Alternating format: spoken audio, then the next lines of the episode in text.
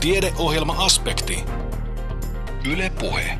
On jälleen aspektin aika. Lähetyksen kokoaa Kimmo Salveen. Alun perin Japanista Toyotan autotehtaalta alkunsa saanut Lean toimintamalli on saavuttanut suuren suosion ympäri maailmaa. Suomessa etenkin isommissa yrityksissä Lean-ideologiaa on hyödynnetty jo pidemmän aikaa. Pienemmissä yrityksissä hittibuumi on meneillään juuri nyt, näin toteaa kouluttaja Antti Pietarinen Savon ammatti- ja aikuisopistosta ja hänet tapaamme aspektin aluksi. Tapaamme myös lasimuotoilija Maria Iltolan, joka on kiertänyt opintojensa jälkeen Nuutajärven yrittäjyyden ja nyttemmin opettajuuden maailmassa, jatkaen siitä edelleen opintojen pariin. Köylynjärven jää piispa Henrik, talonpoika Lalli ja Kirves – Siinäpä vasta ainekset 1100-luvulle sijoittuvan legendaan, joka elää vahvasti vielä tänäkin päivänä. Piispa Henrik oli keskiaikainen kirkonmies, joka kärsi marttyyri kuoleman ja jäi elämään suojeluspyhimyksenä. Ja jos huomasitte, niin piispa Henrikin muistopäivää vietettiin tällä viikolla, joten käydään tuon päivän tarinaa hieman lähetyksessämme läpi. Pohdimme myös, miten unettomuuteen tulisi suhtautua ja mitä sille voisi tehdä ja lopuksi opettelemme vielä tuntemaan pulssimme. Näin siis aspektissa tällä kertaa. Mutta mihin lykkäsinkään jakoavaimen? Tuo on varmasti monelle tuttu ajatus. Siinä kävellään työkaluvaunulle ja etiskellään passelia työkalua. Tai mikä oli tämän ohjelman salasana? Kaivellaanpa paperipinoja ja salasana listoja. Meidän itse kunkin työtehtäviin liittyy monenlaista varsinaisen työn tekemiseen kuulumatonta, liin toimintafilosofian mukaan niin sanottua hukkaa. Mitäpä jos tämän hukan voisi karsia pois ja keskittyä yksinomaan asiakkaille lisäarvoa tuottavaan toimintaan? Alun perin Japanista Toyotan autotehtaalta alkunsa saanut Lean on saavuttanut suuren suosion ympäri maailmaa ja Suomessakin etenkin isommissa yrityksissä Lean-ideologiaa on hyödynnetty jo pidemmän aikaa ja nyt on vuorossa PK-sektori. Tästä kuulemme seuraavaksi, kun Heikkisen haaseltavana on muovialan yrityksissä liin-koulutuksia vetävä Antti Pietarinen Savon ammatti- ja aikuisopistosta. No liinissä ensinnäkin lähdetään ensimmäisenä miettimään, että, tota, että kaikki mitä tehdään, niin, niin sen on tuottava asiakkaalle lisäarvoa. Eli kaikki tuommoinen ylimääräinen työ, mikä ei ole tarpeellista, niin ne, ne pyritään karsimaan pois. Eli saadaan kaikki, kaikki tehtävät, mitä tehdään sillä työyhteisössä, niin niiden on tuettava asiakkaalle tota, lisäarvon tuottamista siihen palvelun tai tuotteessa. Kuulostaa kovin yksinkertaiselta, mutta onko se niin, että siihen pitää vaan tavallaan kiinnittää huomiota ja tehdä se näkyväksi? No ensinnäkin liinissä niin sanotaan 8 prosenttia on sitä asennetta – ja 20 prosenttia niitä työkaluja. Niitä työkaluja, niitä on tosi iso määrä erilaisia, joilla sitten voidaan äh, etsiä niitä mahdollisia, mahdollisia turhia töitä tai töitä sitä työyhteisöstä. Eli 80 prosenttia asennetta, se on hurja määrä. Mikä se on se liin asenne? No se, että ei tehdä mitään hukkaa. Eli kaikki niin materiaalissa kuin siinä työajassa, työtehtävissä, niin kaikki hukka on karsittu pois. Esimerkiksi etsiminen, ylimääräinen kävely vaikka siellä te- tehtaan lattialla, pakkausmateriaali, turhat odottamiset, varastojen suuret tota, tämmöiset varastot, varastot, että ei raha, rahaa seiso siinä, että saadaan kaikki esimerkiksi nämä, nämä yrityksen varat niin tuottavaan toimintaa. Tämä ajatusmalli on lähtenyt tuolta Japanista autotehtaalta, mutta sanoit, että sitä voi hyödyntää myös palveluihin, ei pelkästään sellaiseen jotakin tuotetta tehtävään työprosessiin. No kyllä, palveluihin esimerkiksi tuossa kävin Pohjois-Karjalan tuolla, lääkäri, lääkärin hommissa kävin tutustumassa, että miten siellä ovat linja hyödyntäneet, niin ovat saaneet jonoja lyhennettyä 40 prosenttia ihan pelkällä tämmöisellä liina-ajattelulla ja, ja, ja muutoksella siihen, että se jonottaminen saataisiin pienemmäksi. Ja on muitakin esimerkkejä. Tuolla tehdastyössä sen vielä ymmärtää helposti, että jos se jakoavain on siinä oikealla paikallaan, eikä sitä tarvitse lähteä joka kerran hakemaan jostain muualta, niin se säästää aikaa. Mutta että mitä ne on ne palveluissa ne prosessit, joista tavallaan sitä hukkaa voi syntyä? No No ensinnäkin tämmöinen niin odottaminen ja, ja sitten varsinkin tämmöinen prosessimainen, prosessimaisten työmenetelmien jota, muuttaminen tämmöiseksi linja, suoraviivaiseksi menetelmäksi. No onko se niin, että liinissä se arvo määräytyy aina sen, sen, juuri sen työpaikan ja, ja sen toimintatavan mukaan, että ei ole mitään sellaisia yleisiä yhteisiä, vaan että katsotaan aina sen yhden yrityksen näkökulmasta? No me ollaan pyöritelty näitä koulutuksia tuonne teollisuuden puolen yritykseen. Tässä sanotaan Oulusta tuonne Helsinkiin, niin, niin, niin totta kai jokainen yritys aina katsottaa ihan erikseen, että mitä, mitä siellä voisi tehdä ja millä tavalla sitä voisi lähteä kehittämään. Ja, ja minkälainen ylipäätään se kulttuuri on sillä yrityksessä, niin sieltähän se, sieltä niitä löydetään niitä mahdollisia turhia töitä. Ja onko se vielä niin, että liinissä tavalla ei lähdetä työntekijöille kertomaan, että nyt me tehdään näin ja näin, vaan otetaan se työntekijäporukka kasaan ja lähdetään porukassa tekemään sitä ajatustyötä?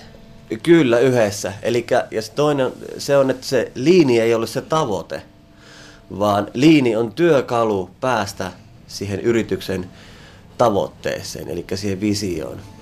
Mm. Ja työkaluja on sitten erilaisia, niitä kyllä. menetelmiä, joilla siihen päästään. Kyllä, kyllä. No jossakin olen lukenut, että joku yritys on lähtenyt linjaa kehittämään sillä, että on laitettu porukka kasaamaan polkuautoa. Ja senkin voi tehdä tosi monella eri tavalla. Tarviiko jonkun tällaisen konkreettisen jutun, että, että se henkilöstöporukka pääsee kiinni siihen, että, että mistä on kysymys? Kyllä niitä erilaisia tämmöisiä pelejä on olemassa. Mekin ollaan hankittu niitä pelejä, niitä on pelailtu niin opiskelijoidenkin kanssa, mutta sanotaan tuolla kun me itse mennään esimerkiksi yritykseen ja lähdetään tämmöistä viemään, niin, niin kyllä meillekin silloin se ajattelumalli on se, että kun me mennään sinne, niin sen joka ikisen päivä on tuotettava sille yrityksen lisäarvoa, kun me ollaan siellä. Niin me ei olla lähetty tämän, niin näihin peleihin ja näihin sitten siellä pyörittelemään, vaan ollaan ihan konkreettisesti siellä eh, tehdaslattiatasolla ollaan etsitty niitä ja yhdessä tuumattu ja mietitty, että mitä voitaisiin tehdä ja erilaisia liinin tämmöisiä työkaluja ollaan opetettu työntekijöille ja käyty yhdessä läpi ja avattu ja löydetty sitten tämmöisiä hukkia, kuinka voitaisiin kehittää. Et ihan esimerkkinä yhdessä yrityksessä tehtiin noin kaksi, kaksi päivää ja, ja ruvettiin pohtimaan niitä erilaisia hukkia sun muuta, niin löydettiin ihan vuositasolla niin todella rahallista merkittävä summa, mitä saataisiin säästettyä. No voiko sanoa Antti Pietarinen, että Lean on nyt vähän tämmöinen muoti, muoti tuota ilmiökin, ainakin kovin paljon se on tuolla teollisuuden, mutta toki muidenkin yritysten huulilla? No Leanihän ei ole mikään uusi, vaan sehän on ollut jo vuosia vuosia. Ja, ja sanotaan, että isot yritykset, niin heillä tämä liini on ollut jo pitemmän käytössä ja nyt sanotaan pienemmille yrityksille se on ruvennut olemaan tällainen hittibuumi, että tota, nyt on lähetty tämmöiseen.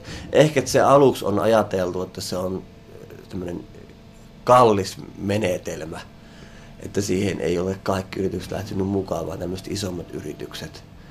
Ja, ja nyt sitten se on jalkautunut ihan tällaisen pieniin, sanotaan kymmenen henkeä plus oleviin yrityksiin. No minkälaisia yrityksiä te koulutatte? No me tässä, meidän porukka, niin me ollaan keskitty näihin muovialayrityksiin. Ja, ja tällä hetkellä on myös näitä liinin koulutuksia niin viidessä eri yrityksessä.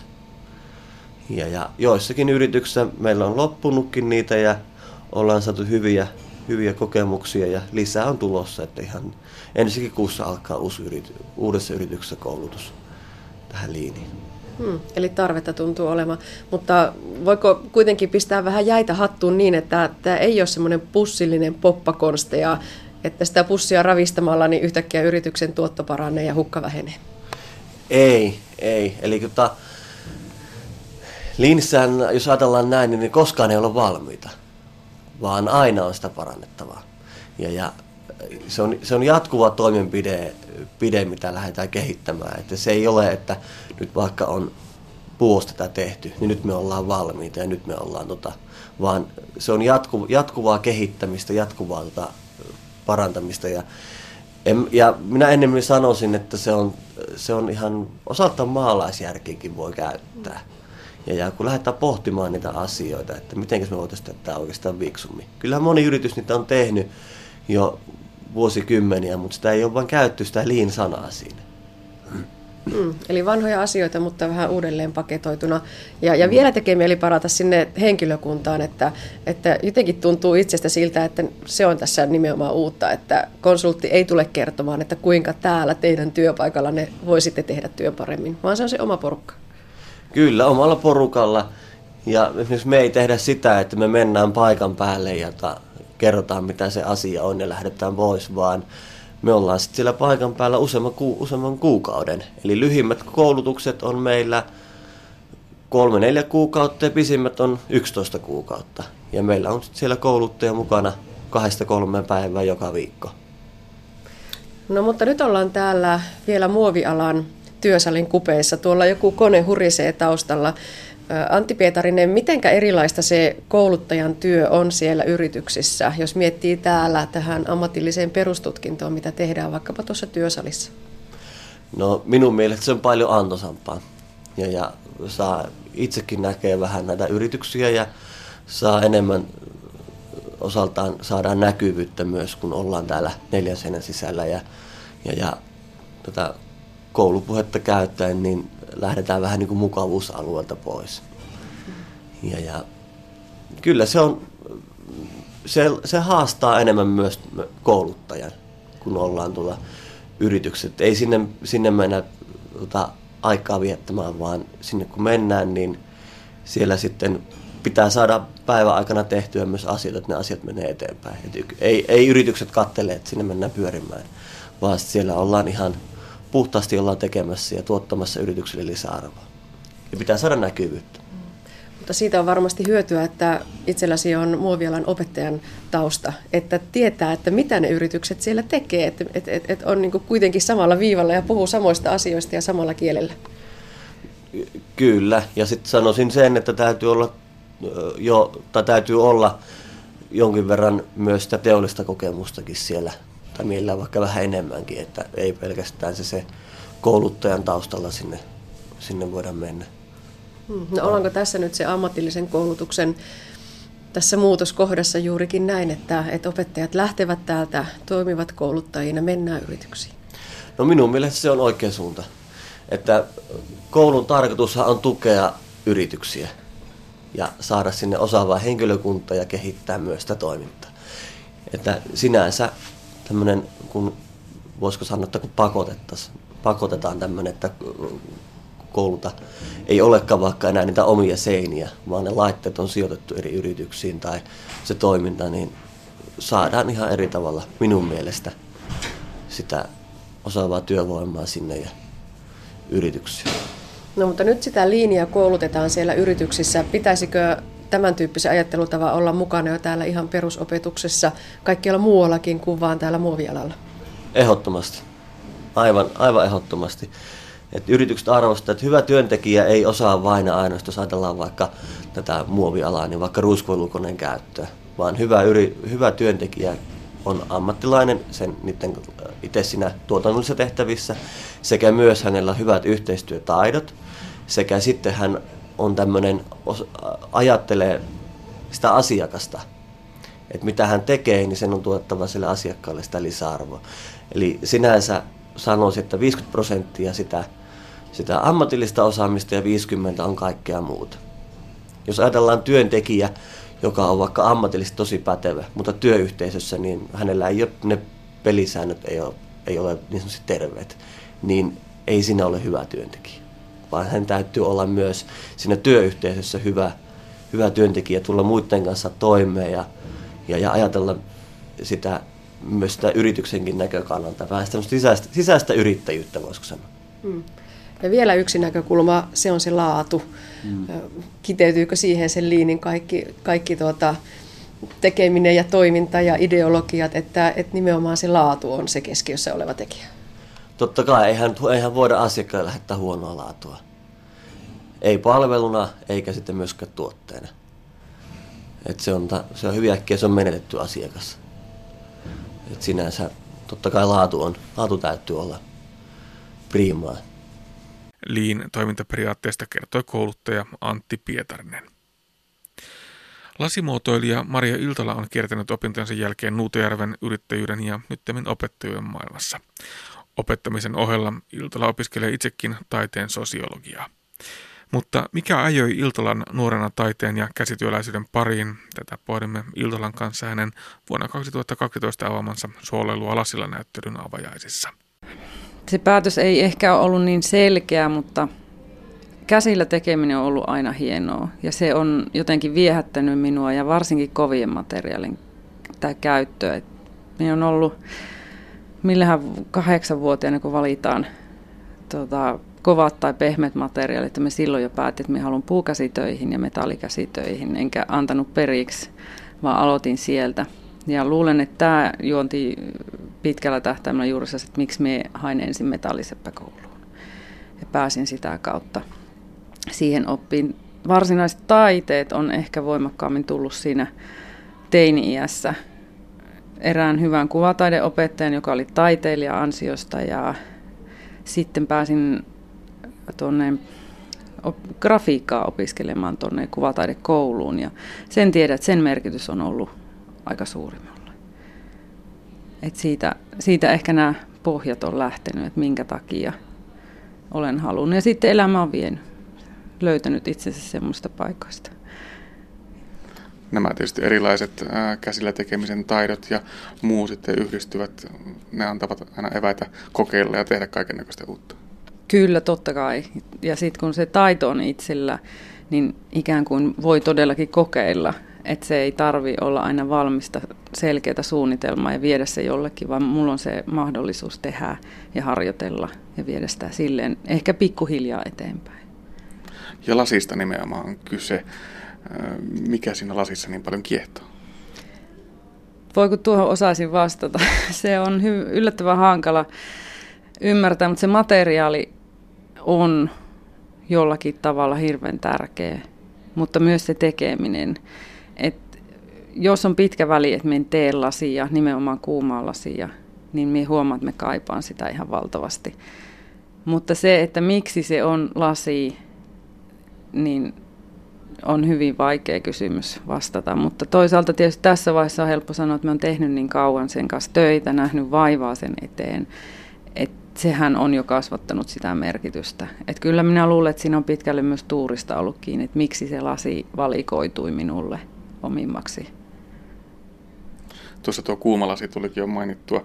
Se mielikuva, mikä, mikä yleensä ihmisillä lasin työstämisestä on, niin sehän on hyvin pitkälti se, että kepin nokassa on klönttilasia ja se työnnetään uuniin ja sen jälkeen puhalletaan ja pyöritetään, mutta se ei ole kuitenkaan lasin ihan koko kuva.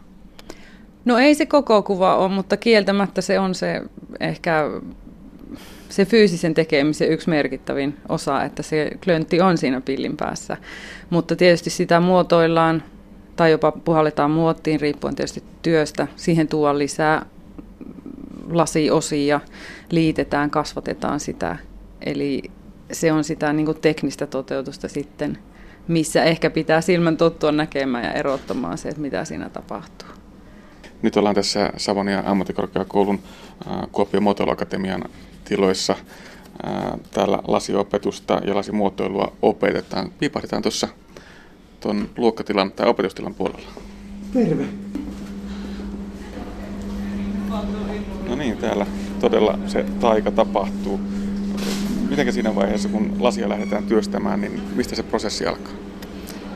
Prosessi alkaa tietenkin siitä, että laitetaan työkalut valmiiksi. Siinä on omat systeeminsä, mitä täytyy huomioida. Pillin täytyy olla lämmin ennen kuin otetaan lasia.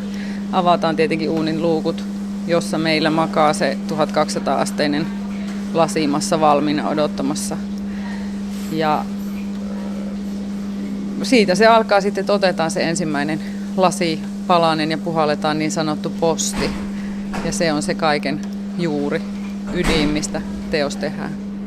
No sen joo, siinä nyt kun meillä on se posti, niin sehän on vasta alku tälle lasin muotoutumiselle. Siinä ottaa lisää lasia ja meillä on hyvin vanhoja työkaluja, ne on varmaan ollut satoja vuosia samoja. Puuta ja metallia käytetään, jopa sanomalehteä käytetään muodonantoon. Eli hyvin käsityöllisesti täällä tehdään puhalluslasit ja yleensäkin tietenkin. Ja sitten kun tämä esine on valmis, niin se täytyy ehdottomasti jäähdyttää tämmöisissä jäähdytysuuneissa. 500 astetta on lasille semmoinen kriittinen raja, että siitä sitten huoneen lämpöön. Eli se tarkoittaa sitä, että se esine saadaan ulos uunista vasta seuraavana päivänä, joten se jännitys, mitä siellä on oikeasti tullut, niin selviää vasta silloin aina se, niin kuin seuraavana päivänä. Tuossa tälläkin hetkellä opiskelijat seinän takana omia töitään tekevät. Millaista tätä lasimuotoilua opettaa? Se on haastavaa siinä, että on niin paljon vaihtoehtoja. Ei, jos ei voi sanoa opiskelijoille, että suuntaudu tähän ja tämä, vaan heidän täytyy itsensä löytää se oma linja. No tietenkin oma tyyli ja näin, mutta se on taas kaikilla muotoilijoilla.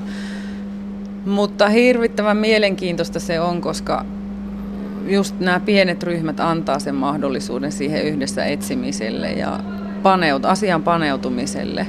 Niin se on ollut kyllä todella antoisaa ja aivan loistavia yksilöitä, innostuneita löytyy täältä, jotka on valmiita uhraamaan omaa aikaansa ja tekemään työtä sen eteen. Täällä sitä siis opetetaan, mutta Maria Iltola, nyt olet avannut myös ensimmäisen näyttelyn, jossa näitä omia, omia lasiesineitä on esillä. Onko näyttelyn kokoaminen ollut miten helppo tehtävä? Ei, ei se ollut helppo tehtävä. Se on pitkä prosessi. No ensin sitä on haaveiltu tietysti vuosikausia, mutta tuota, jo pelkästään tuo fyysinen prosessi kesti vuoden. Että sitä ruvettiin pohtimaan ja suunnittelemaan ja valmistamaan töitä. On se ollut antoisa ja se on ollut, se on ollut palkitseva. Eiköhän sitä sitten lähdetä tuonne Taitemia-gallerialle katsomaan, että miltä se näyttely näyttää. Nyt ollaan täällä Taitemia-galleriassa ensimmäinen työ, mikä tänne on, on laitettu, on nimeltään Elämän virta. Tämä on tota, vapaasti puhallettu teos, joka on syntynyt 2010-2011. Mitä tämän teoksen taustalta löytyy? Tämän teoksen taustalta löytyy ajatus elämästä. Meidän äh, ihmisten suurista kuvitelmista, että elämä, me määrätään meidän elämänkulkua ja suunnitellaan se hyvinkin tarkkaan. Ja tämän vuoden aikana, kun tätä minä olen työstänyt, niin on hyvinkin selvästi taas saanut muistutuksia siitä, että meidän suunnitelmat on vain semmoisia viitteitä antavia, että oikeasti se elämä kuljettaa meitä omia virtojaan pitkin vähän minne se haluaa. Ehkä jotain voidaan itse vähän vaikuttaa, mutta aika pienesti. Ja nämä ovat siis tosiaan vapaasti puhaltamalla syntyneitä. Nämä veneet ovat syntyneet ihan käsin puristamalla. Kyllä joo. Eli vapaasti puhaltaminen tarkoittaa sitä, että siinä ei ole muotteja käytetty. Ja näissä töissä on eniten muotoa annettu sanomalehteen, märkää sanomalehteen käyttämällä. Ja sitten muutamia metallityökaluja, mutta ei kovinkaan monenlaisia. Että hyvin yksinkertaisilla käsityökaluilla toteutettu. Tästä elämänvirrasta päästään sopivan aasinsillan kautta Maria Iltolan elämän virtaan. Valmistuit siis aikoinasi ja siirryit sieltä sitten Humppila lasitehtaaseen ja Nuutajärvelle töihin. Millainen vaihe elämästä tämä oli? No se on lasin kannalta ehkä merkittävin vaihe, mitä on ollut. Tietysti silloin kaikki oli uutta ja ihmeellistä. Ja lasikouluhan oli myös Nuutajärvellä, eli olen Nuutajärvellä viettänyt aika pitkä ajan elämästäni. Ja sieltä saanut ne perusopit ja perustiedot lasista ja yleensä suomalaista lasielämästä. Sen historia on niin pitkä ja syvä, että sieltä sitä riittää ammennettavaksi. Naisena lasitehtaassa, kun olin työssä, niin elämä nyt ei ollut ihan kauhean herkkua, mutta kyllä siellä selvittiin ja aika pitkällekin päästiin, että sitä oppia ei, ei tässä maassa muualta kyllä olisi pystynyt saamaan. Nuutajärvestä ei oikein voi puhua puhumatta Kai Frankista, kuten Iittala ei voi melkeinpä mainita ilman, että nostaa esille Tapio Virkkalan. Miten paljon tällaiset perinteiset nimet ovat vaikuttaneet taiteen tekemiseen? niillä on ihan varmasti vaikutusta ollut, koska niihin on tutustunut ja perehtynyt jo niin pitkä ajan kuluessa, että kaikkihan jää mieleen ja ne vaikuttaa sieltä, vaikkei tietoisesti aina jotain asioita käyttäisi. Kyllähän minä näen paljon yhtäläisyyksiä myös suomalaiseen suunnitteluun näissä omissa töissänikin. Kai Frankin merkitys on sen takia jo aika suuri, koska hän on Nuutajärvellä vaikuttanut niin pitkään ja liittyy sinne edelleen hyvin yllättävissäkin paikoissa. Omaa sydäntäsi lähellä on kuitenkin ollut italialainen ja ruotsalainen lasitaide. Kyllä, se on ehkä, ehkä tota, tai koen, että se on vaikuttanut selkeimmin. Minä näen sen, koska suomalaisuus on kohtuullisen pelkistettyä ja selkeä linjaisena pidettyä, joskin Kai Frank on edelleen tästä erittäin herkullinen poikkeus. Mutta tota, värit ja ehkä lasin hauskuus, että se ei ole niin kauhean vakava asia kuitenkaan, tämmöiset lasiteokset, niin ne tulevat Italiasta ja Ruotsista mieluummin kuin tästä suomalaisesta lasiperinteestä. Sieltä sitten Nuutojärven ja Humppilan kautta lähdit vuonna 2002 Pohjois-Suomeen. Siellä sitten yrittäjyys tuli mukaan elämään. Millaisia kokemuksia tuo yrittäjyys antoi lasitaiteen ja lasimuotoilun näkökulmasta? Muotoilun näkökulmasta tai lasitaiteen näkökulmasta se ei sinällä antanut hirveän positiivista, koska sinun täytyy yritystä pyörittäessä miettiä sitä toimeentuloa niin syvästi. Ja tilanne tämmöisen pienten pajojen kohdalla löytää se oma jalansija, niin ei ole niin selkeä.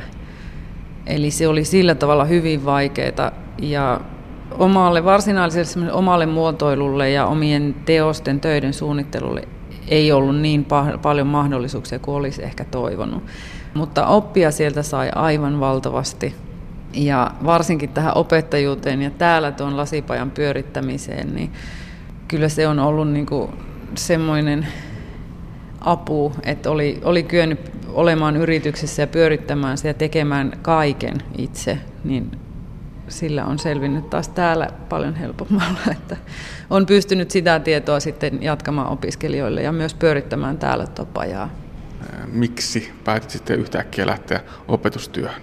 No nämä on näitä elämän virran kuljetuksia taas, että silloin Rovaniemellä ollessa markkinat eivät olleet niin hyvät, että se olisi siellä useampaa ihmistä elättänyt ja olin hakenut pedagogisiin opintoihin jo juuri vähän aikaisemmin, kunnes ystäväni soitti ja kertoi tästä avoimesta paikasta, jolloin heräs kiinnostus siihen, että voisikohan tätä taas viedä vähän eteenpäin tai toisen suuntaan, tämä oma ammatillista kokemusta. Ja tuuriahan siinä oli mukana, kun hain sieltä.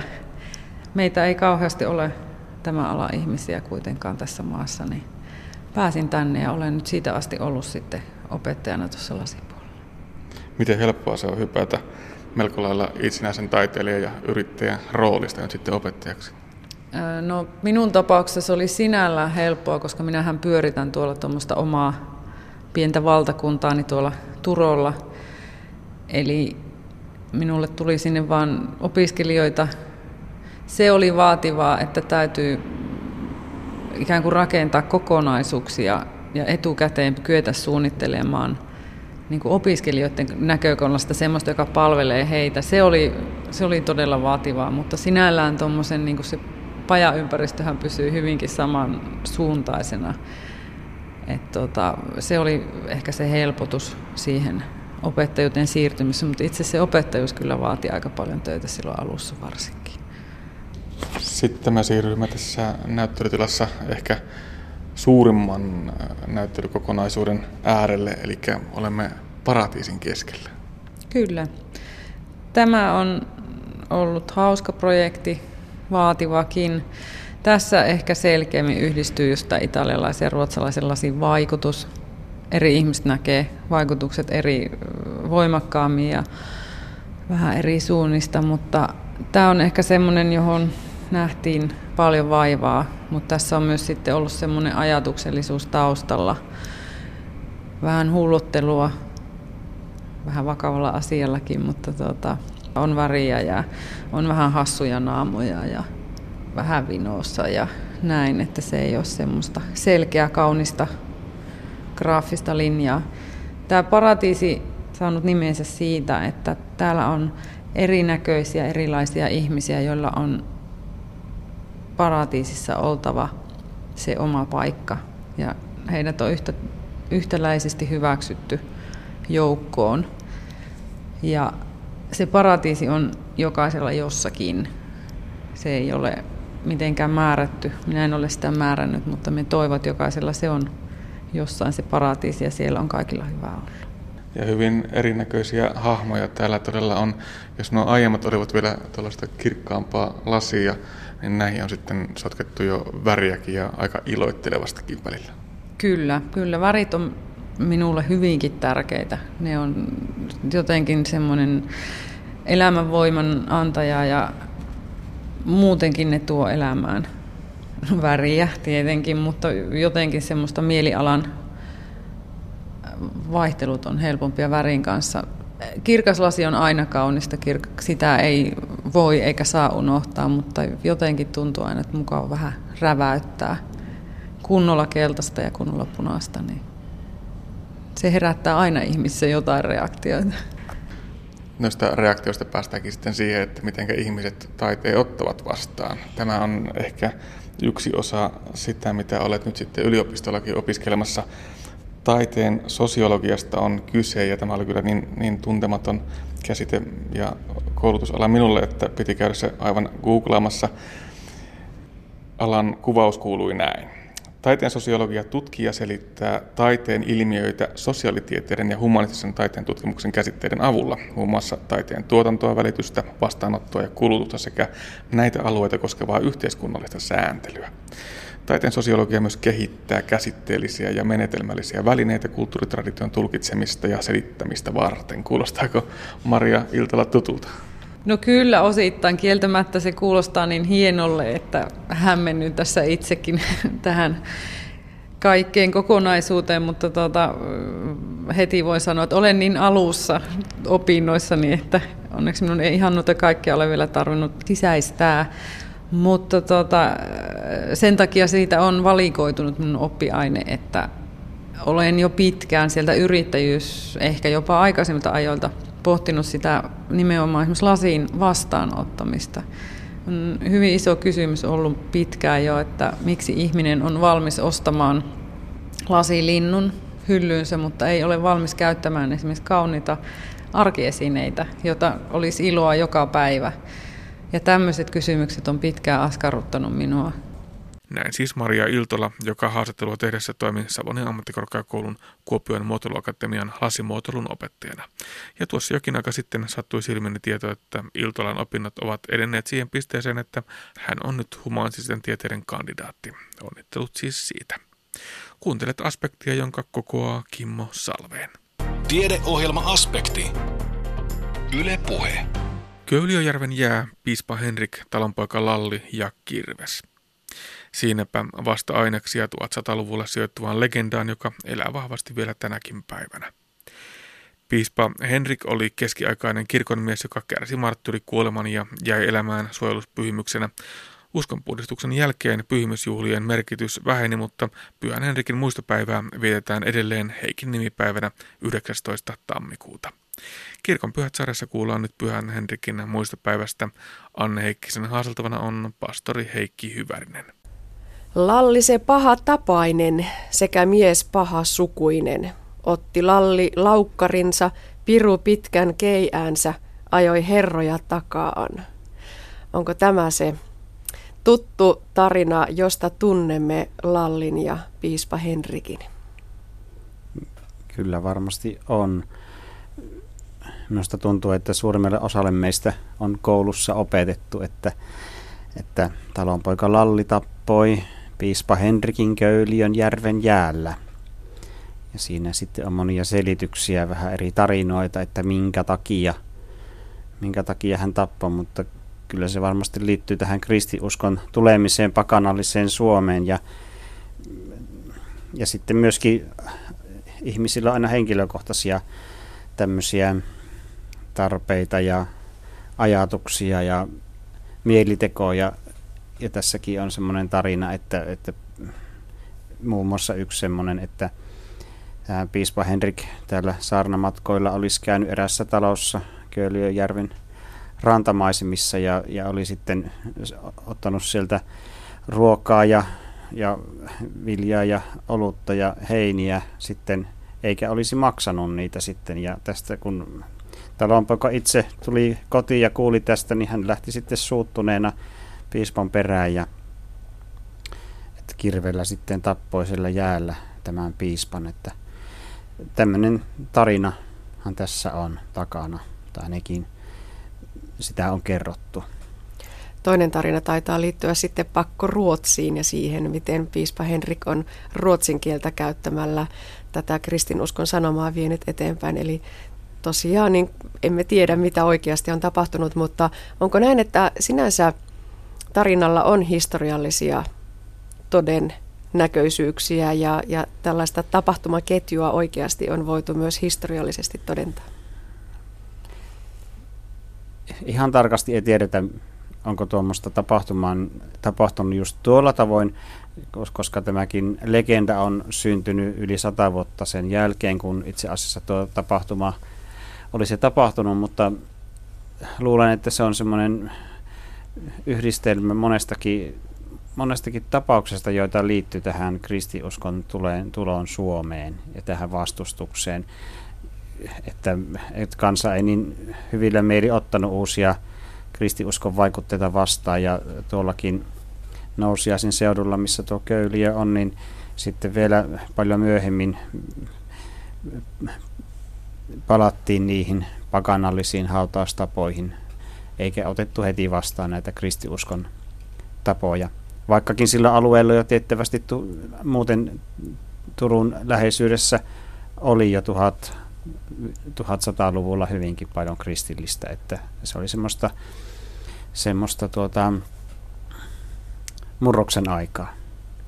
Mutta piispa Henrik ja Lalli ovat jääneet meille elämään mm. Hyvinkin vahvoina hetkinä ja henkilöinä. Vielä tänäänkin tosiaan kouluissa, niin kuin sanoit, niin, niin lapset tätä tarinaa lukevat Mistä luulet, että se kertoo? Miksi Henrik jäi elämään jopa marttyyrinä? Suomelle tarvittiin tämmöinen oma suojeluspyhimys. Katolinen aikahan kesti Suomessa sinne pitkälle 1500-luvulle ja katolisella ajalla oli tärkeää, niin kuin muu, nykyäänkin suuri osa kristityistä siis maailmassa on katoli, laisia ja heille pyhimykset ovat hirvittävän tärkeitä. Että me luterilaiset emme monesti muista että, tai tiedosta, että tämmöisten pyhimyskulttuuri on todella tärkeää ja niitä on, on satoja pyhimyksiä, joita, joille rukoillaan. Esimerkiksi, että, että ei katoilainen rukoile suoraan Jumalaa tai, tai Jeesusta, vaan he rukoilevat pyhimyksiä. No, no Neitsyt Maria tietysti on se suurin rukouksen kohde, Ave Maria ja tämmöiset runo, runot ja laulut on tehty. Ja eri, eri asioille ja omat suojeluspyhimyksensä, että kun lähdetään vaikka matkalle, niin rukoillaan sitten tämän matkustamisen pyhimystä, eikä rukoilla siunasta matkalle Jumalalta. Eli tämmöinen pyhimyskulttuuri oli hyvin vahva silloin Suomessakin silloin katolisella ajalla ja ja piispa Henrikistä tuli koko Suomen kirkon suojeluspyhimys ja Turun kirkossa säilytetään vieläkin mm, legendan mukaan tai sinne tuotuja piispa Henrikin luita, niin kuin siellä on tämmöisten pyhimysten jäänteitä, kuten jokaisessa katolisessa kirkossa, niin se on semmoinen, Turun kirkko on piispa Henrikin tavallaan pyhimyksen tämmöinen kulttipaikka ollut ja edelleen siellä perimetiedon mukaan on nämä luut haudattuna. Piispa Henrikin tarina kytkeytyy aika kiinnostavalla tavalla myös Suomen kansakunnan historian kehitykseen. Eli kun Suomi alettiin nähdä omana kansakuntanaan, niin tarvittiin tosiaan näitä omia kansallispyhimyksiä ja, ja kansakunnalla piti olla joku oma pyhimyksensä, niin Henrik ehkä tuli sitten mm. sopivasti siihen Kyllä. tilaisuuteen mukaan. Voiko ajatella näin, että, että kun piispa Henrik on alun perin haudattu nousiaisiin, niin sinne myös kertyi sellainen kirkollisen elämän keskuspaikka, josta sitten sanoma lähti leviämään laajemminkin. Kyllä, kyllä. Se Varsinais-Suomi oli, se oli Varsinais-Suomi ja siellä oli se kulttuuri ja se oli se keskus, niin uskonnollisen kuin muunkin elämän keskus, että näin se oli. No sitten hänen luunsa on siirretty tosiaan Turkuun, Turun tuomiokirkkoon. Ja nimenomaan tästä siirtopäivästä on tullut mm. Henrikin muistopäivä, jota vietetään kesäkuussa. Mutta mitäs nyt? Meidän kalenterissamme Pyhän Henrikin muistopäivä onkin tammikuussa. No silloin aikoina viettiin kahta muistopäivää. Että oli tämä kuolinpäivän muistopäivä, itse asiassa se oli 20. päivä tammikuuta ja sitten kesällä oli se luiden siirtämisen muistopäivä. Mutta nyt on tämä vaan tämä talven päivä ja se muotoutui lopulta sitten 19. päivään, koska 20. päivä tammikuuta Ruotsi-Suomessa oli, oli tota toisen pyhimyksen muistopäivä.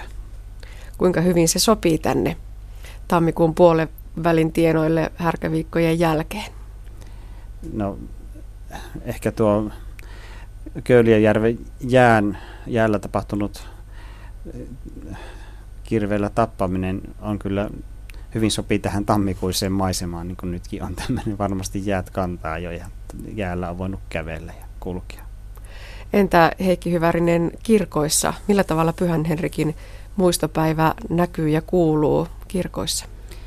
Meillä on siihen oma kaavansa ja omat raamatun tekstinsä Pyhän Henrikin muistopäivälle ja sitä voidaan viettää – luulen, että sitä yleensä ei vietä kovin, kovin isossa määrin, mutta jos se päivä sattuu sunnuntaille, niin silloin saarnassa ja Jumalan palveluksessa hyvin todennäköisesti otetaan niitä aiheita esille ja, ja muisto, muistellaan tätä katolista aikaa ja, ja tätä historiaa, mikä meillä on. Tosiaan, kuten todettu, niin uskonpuhdistus on karsinut meiltä suurimman osan näistä perinteiseen muistopäiväkalenteriin kuuluneista pyhimysjuhlista, mutta joita kuita on jäänyt jäljelle. Ajatteletko, että näitä voisi olla useampikin? Minä luulen, että nykyisen tämmöiseen luterilaiseen maailmaan ja tämmöiseen, jossa arkipyhät muutenkin jää aika vähälle huomiolle, niin ehkä minkä uuden pyhimyksen muistopäivä ei ehkä kovin paljon tuo tuo mitä uutta tai ihmisille merkitystä. Että enemmänkin näkisi, että ne arkipyhät, joita meillä on ja joita ollaan saatu viettää pyhäpäivinä ainakin nyt pitkään, niin niiden sisältöä vielä enemmän enemmän esille, koska sieltä on ammennettavaa tähänkin aikaan, että niissä käsitellään hyvin tärkeitä asioita, elämän ja kuoleman kysymyksiä ja Jeesuksen elämän vaiheita ja, ja mitä hän opetti ja mitä hän sanoi toisen rakastamisesta ja välittämisestä, niin kyllä ne arkipyhät, niiden esillä pitäminen, vaikkakin ne sitten tulevaisuudessa muuttuisi työpäiviksi normaali työläiselle, niin siitä huolimatta niitä on hyvä muistella enemmänkin niitä kuin sitten jotakin, jotakin uutta pyhimystä, josta ei meidän luterilaisessa maailmassakaan pitkään aikaa ole tiedetty mitään. Näin totesi pastori Heikki Hyvärinen. Ihmisen nukkuminen kuuluu elämässä säilymisen ja ihmisen terveyden näkökulmasta aivan perusasioihin. Kun ihminen kykenee nukkumaan hyvin, se on hyvä merkki ihmisen yleisestä toimintakyvystä. Uni tuo mukanaan terveydelle ja tarpeellisia voimaantumisen elementtejä. Nukkumalla lataudutaan, että pysytään taas sietämään arjen hankaliakin asioita. Unettomuus arjen rajoittajana on suuri ongelma, mutta miten siihen sitten pitäisi suhtautua? Näin työpsykologi Markku Jääskeläinen. Jos ajatellaan ihan tätä unettomuutta ihmisen tämmöisenä arjen rajoitteena, niin jos, jos niitä ei selitä mikään tämmöinen kipu tai sairaus, krooninen sairaus, nehän voi olla ihan yleisiä syitä unettomuudelle, että ihminen heräilee kipujen takia tai elimistö on vaan niin sitten jonkun ulkopuolisen viruksen tai tai tulehduksen takia sitten käymistilassa, niin, niin se uni vaan ei silloin voi olla normaalia. Ja jos ei tämmöisiä tekijöitä ole, eikä myöskään elämäntilanteessa mitään akutteja kriisejä, kuormitustekijöitä, jotka yleensä laittaa jo ihmisen ajattelun ja elimistön sillä tavalla käymistilaan, että, siinä on vaikeampi rentoutua ainakaan semmoisessa elämäntilanteen kuormituksessa.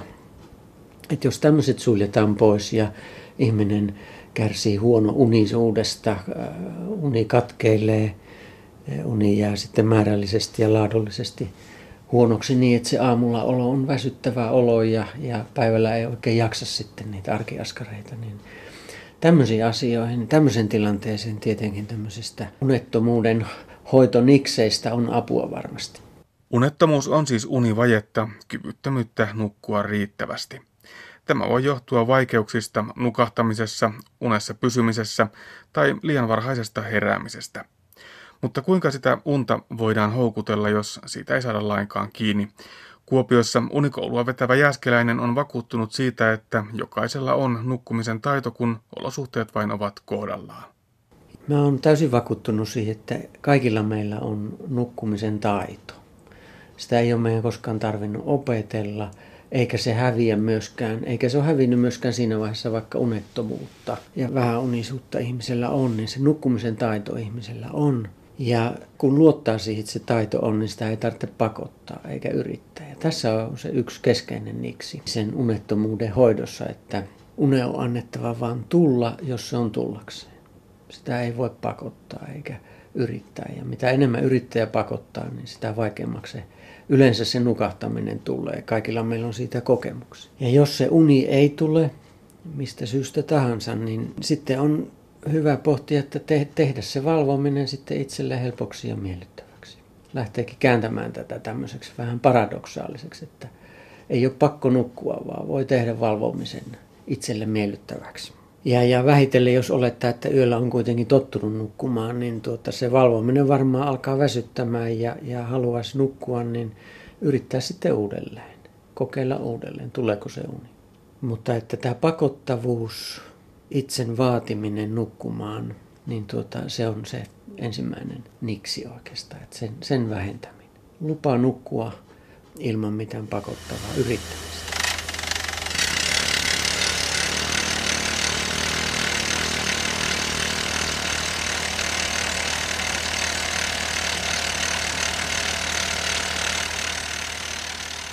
No sitten on selvästi todettu, että kun ihminen kuitenkin valveilla ollessaan kerää monia eri asioita kehoon ja mieleen ja ajatuksiin, niin on todettu, että mitä kuormittavampi, mitä stressaavampi päivä on, niin se yö on ikään kuin sen päivän kaltainen.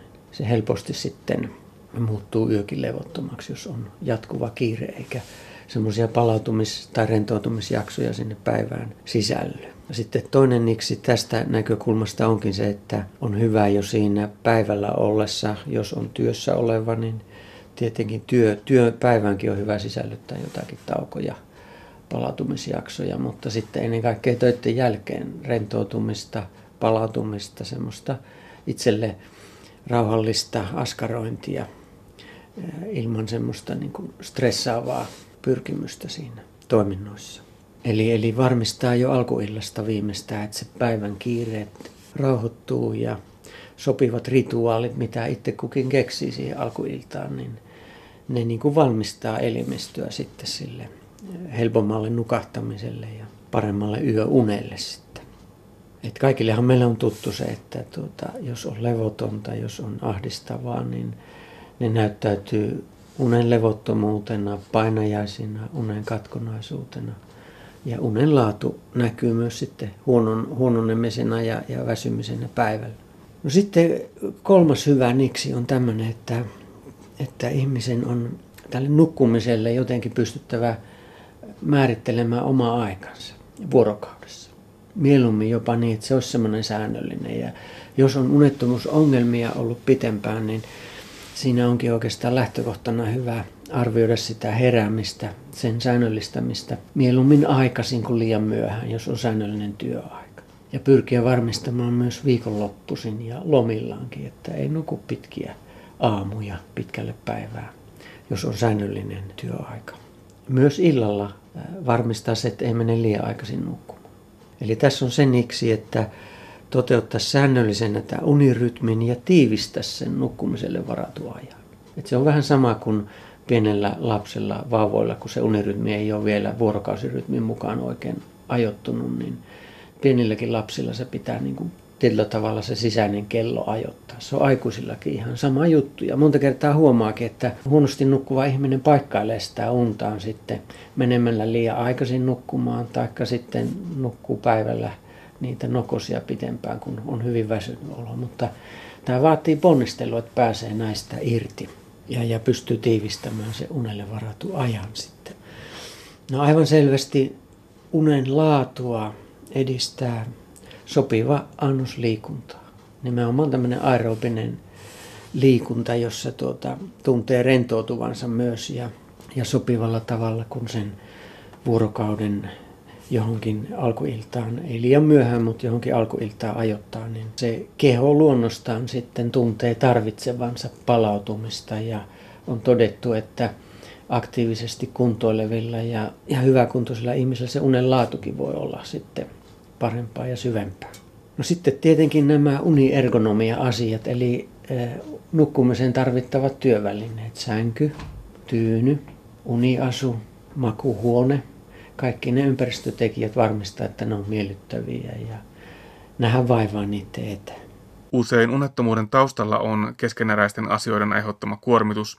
Kun isket pään tyynyyn, asiat vyöryvät välittömästi niskaan. Työpsykologi Markku Jääskeläinen suositteleekin henkisen kuorman keventämiseksi niin sanottua huolihetkeä. Hyvin keskeinen tekijä tämmöisessä nukkumisen valmennuksessa on, että ihmisen pitäisi pystyä keventämään myös se mieli arjen harmeista ja huolista ja kuormituksesta. Ja keskeinen keinohan yleensä niin kuin pystyä ne puhumaan ja purkamaan. Jos on semmoinen puoliso tai lähi-ihminen, jonka kanssa voi käsitellä asioita suhtkot rakentavasti illalla puhua ne mieltä vaivaavat asiat, niin se yleensä jo helpottaa sitä asioiden miettimistä sitten yöllä, koska nukkuessaankin ihminen märehtii niitä ja, ja käy keskeeräisiä asioita jollakin tavalla läpi. Eli tuota, tämmöinen läheisen kanssa keskustelu tai sitten soveltaa tämmöistä huolihetkeä. Vaikka 15 minuuttia, puoli tuntia käyttää aikaa ää, niiden asioiden listaamiseen, mitkä eniten vaivavat mieltä mitä niille asioille voi itse tehdä. Ja jos ei voi niille asioille itse tehdä miten, mitään, niin miten suhtautua niihin. Löytää niihin joku uusi näkökulma. Esimerkiksi, että kun mä en tälle asialle voi mitään tehdä nyt tällä hetkellä, niin mä otan esimerkiksi tämän asian esille esimiehen kanssa kahden viikon päästä, jolloin tämä voi olla ajankohtainen. Että löytää jonkun semmoisen itselle selkeän asian tai näkökulman edetä siinä asiassa. Että se ei vaan pyöri epämääräisenä keskeeräisyytenä mielessä. Ja, ja tämä on just tyypillistä tunnollisille ihmisille, jotka eivät pääse irti siitä asioiden keskeeräisyydestä. Eli tämmöisen huolihetken soveltaminen ja varata siihen vaan se 15 minuuttia, puoli tuntia, ei yhtään enemmän. Ja jatkaa seuraavana iltana. Ja jos yöllä herää, niin todeta vaan, että ajaa, tämä on se asia – mä voin tätä käsitellä sitten huomenna iltana se huolihetken aikana. Keskittää nekin, nekin niin kuin mieltä vaivaavat asiat sitten tilanteeseen, missä nimenomaan sitten löytää niihin jotakin uutta näkökulmaa. No sitten tietysti on hyvin tärkeää kiinnittää huomiota siihen, että, että tuota, kaikki semmoinen nukkumiseen ja uneen liittyvä onnistuminen on hyvin tärkeä huomioida. Että jos on vaikka nähnyt unia, joka on hyvin poikkeuksellista – jos ei ole unia nähnyt pitkään aikaa, niin nähdä se ihan positiivisena asiana. Ja, ja jos on vähänkin saanut parempaa unta tai nukuttua pitempään, niin nähdä tämmöiset myönteiset asiat niiden negatiivisten asioiden sijaan. Löytää niin kuin myönteisiä näkökulmia. Useinhan nämä unettomuudet nimenomaan alkaa siitä, että ihminen alkaa kauhistelemaan, katastrofoimaan niitä asioita ja ajatuksia, jos, jos minä en nyt, nyt saakaan unta ja tuota, mulla on huomenna niitä ja niitä tehtävänä, niin mitä siitä seuraa? Yleensä ihminen kaikkein katastrofaalisimman seurauksen mukaan näitä asioita yleensä arvioi silloin yöllä. Ja se yleensä estää sitä nukahtamista ja levollista unta.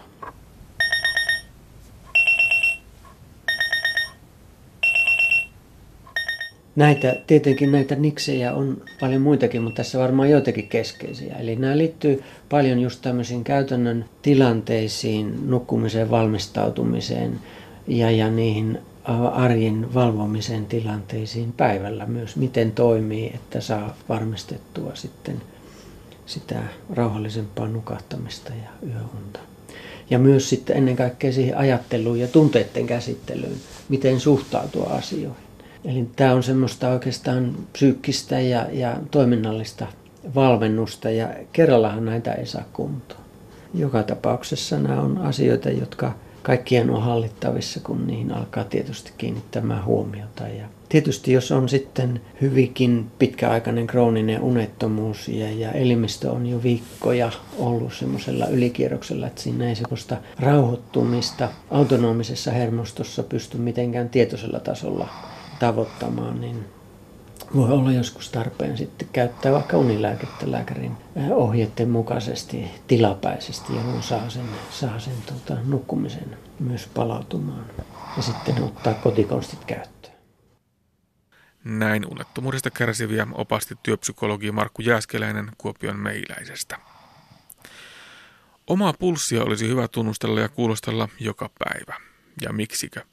No siksi, että näin voi säästyä eteisvärinältä, joka synnyttää hyytymiä, jotka puolestaan aiheuttavat vakavimmat ja vaikeimmin hoidettavat aivoinfraktit. Ohjelmasarjassamme Parempi päivä tarjoillaan tänään hyviä neuvoja pulssin kuulostelemiseen toimittajana Anne Heikkinen ja asiantuntijana sydänlääkäri Antti Heidman. Joo, pulssi pitäisi löytää. Mistähän se löytys? Kokeillaanpa tuosta ranteen päältä. Mm, aika hyvin tuntuu. Sitten vaan lasketaan. Yksi, kaksi, kolme, neljä, viisi, kuusi. Pulssin tunnustelu on tärkeää tai kannattaa sen takia, että pystytään löytämään semmoisia rytmihäiriöitä, jotka ei aita oireita. Oleellisin näistä on eteisvärinä-niminen rytmihäiriö ja siihen liittyy osalla potilaista aivoverenkiertohäiriöriski. Ja rytmihäiriö voi olla muutoin oireeton ja tällä tavalla sen voi saada kiinni ja asiaa voidaan hoitaa ennen kuin pääsee tulemaan vakavia haittatapahtumia. No millainen pulssi on normaali, millainen on epänormaali? Normaali pulssi on tasainen ja yleensä 50 ja 100 välillä lepotilanteessa. Tietenkin pulssi vaihtelee tilanteen mukaan, rasitustilanteessa nousee, lepotilanteessa on matala. Mistä se pulssi on omalla kohdalla helpoin tunnustella? Meillä on muutamia kohtia, mistä se on helppo tunnustella. Joillakin on helppo tunnustella se ranteesta peukalon puolelta painamalla etusormella, keskisormella kevyesti ja tunnustelemalla, missä tämmöinen syke tuntuu. Joillakin saattaa olla helppo tunnustella pulssia leukakulmasta tai kyynärtaipeesta. Entä jos tuntuu siltä, että pulssia on hankala löytää? Voiko silloin käyttää hyväksi vaikkapa kotoa löytyvää verenpainemittaria? Kyllä voi. Yleensä jos on normaali pulssi, verenpainemittauksen yhteydessä saa verenpaineen lisäksi myös pulssin. Ja jos tämän pulssin rekisteröiminen osoittautuu hankalaksi tai laite ilmoittaa, että ei saa mitattua sitä, silloin yleinen syy siellä taustalla voi olla epäsäännöllinen pulssi, joka voi olla viite eteisvärinästä. Verenpainemittari on hyvä konsti, jos se näyttää epäselviä lukemia, silloin siihen on syytä kiinnittää huomiota. Tai mikä muu tahansa sykemittari. Tänä päivänä ihmisillä on tapana mitata urheillessa, liikkuessa sykettä sykemittarilla. Mikä tahansa laite, joka antaa sen pulssin ja se on epäsäännöllinen, niin se kannattaa varmentaa, onko mahdollisesti rytmihäiriöstä kysymys minusta se voisi olla hyvä tämmöinen päivärutiini ihmisillä, varsinkin jos on muutenkin sydänverenkiertoelimistön sairauksia, verenpainetautia, sydänsairauksia, jolloin riski siihen, että potilaalla saattaisi olla eteisvärinä, on, on kasvanut. Ja silloin näissä tilanteissa eteisvärinä saadaan kiinni jo aiemmin, kun se aiheuttaa oireita tai sitten sitä pelätyntä haittatapahtumaa, eli aivoverenkiertohäiriötä. No kun sitä omapulssia tunnustelee ja jotakin erikoista omituista siinä tuntee, niin mitä pitää tehdä? Jos se pulssi on hyvin harva, hyvin nopea tai erityisesti jos se lyö miten sattuu epäsäännöllisesti, silloin voi ottaa yhteyttä omaan lääkäriin tai terveydenhoitajaan. Asia voidaan tarkistaa ottamalla sydänfilmi, josta eteisvärinä esimerkiksi voidaan diagnosoida. Tai sitten, että kyseessä onkin joku muu rytmihäiriö, esimerkiksi hyvänlaatuiset vaarattomat lisälyönnit. Se kannattaa olla yhteydessä terveydenhuoltoon, jolloin asia voidaan tarkistaa. Pulssin tunnustelemisesta ja eteisvärinästä kertoi sydänlääkäri Antti Hedman. Ja näin päättyy tämänkertainen aspektimme. Lisää me löydät netissä osoitteessa kantti.net kautta aspekti sekä Yle Areenasta.